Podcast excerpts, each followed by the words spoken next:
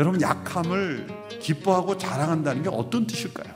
만나는 사람마다 저는 약한 사람입니다. 저는 약한 사람입니다. 그런 것은 기뻐하고 자랑한다는 뜻이 아니죠. 수능이 내일 모레인데 공부하는 학생이 저 시험 공부 안 했습니다. 시험 공부 안 했습니다. 그것은 고백이 아니라 사실이죠.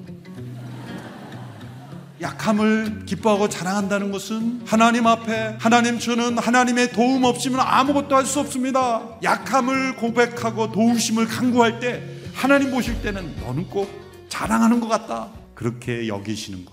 하나님께서 고난을 우리에게 허락하시는 그 신비로운 이유가 바로 여기에 있는 것입니다. 야곱이라는 인물에게 있어서 강점은 그의 치밀한 꾀, 전략, 철저한 준비 이것이 야곱의 장점이었습니다. 그러나 하나님께서 보실 때는 야곱 안에 있는 깨어져야 될 것이 바로 그 꾀였습니다. 이기심이었습니다. 그가 약복강 나루터에서 하나님이 보내신 사람과 싸우게 되죠. 하나님께서 그의 환도뼈를 위고시킨 이유는 뭘까요?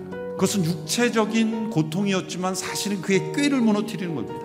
그때 그는 하나님께 매달리는 자가 되었고 하나님은 그를 이스라엘이라 이름을 붙여줬어요. 이스라엘은 겨루어 이겼다라는 뜻인데 환도뼈가 위골되어서 애걸하며 도와달라고 간청하는 이가 왜 어떻게 승리자가 됩니까? 하나님 앞에 절대적인 패배자가 될 때 하나님은 우리를 너희가 승리했다라고 불러주시는 거죠. 우리에게 있는 강점, 내가 의지했던 모든 것이 깨어지는 순간 우리는 가장 연약한 자가 되지만 그래서 하나님을 의지하는 자가 된다면 그때 비로소 강한 자가 된다는 거죠. 정반대로 우리의 인생의 약점이라고 보였던 것이 하나님의 능력의 통로가 되는 일들이 얼마나 많이 일어나는지 모릅니다. 대표적인 것은 아브라함이죠. 그 아브라함과 사랴가 자녀를 낳을 수가 없었습니다. 그런데 하나님께서 아브라함을 믿음의 조상, 하나님의 나라를 이루는 새로운 민족의 조상으로 부르셨습니다. 왜 그러셨을까요? 아브라함에게 있는 모든 약점이 사람의 힘으로는 극복할 수 없지만 하나님의 능력으로는 능치 못함이 없음을 알게 하시는 너무나 좋은 통로가 될 수 있다는 것을 우리에게 보여주시려고 아브라함을 택하신 거예요.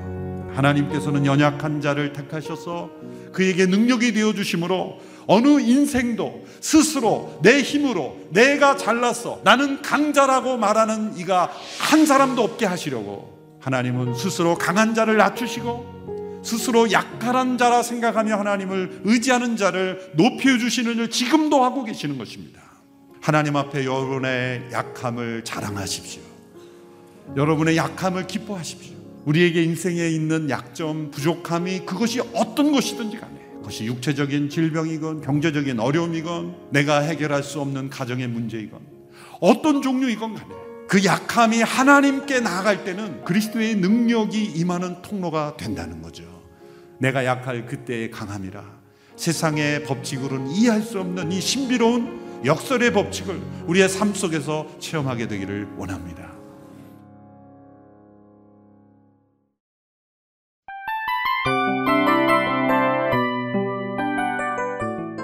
이 프로그램은 청취자 여러분의 소중한 후원으로 제작됩니다.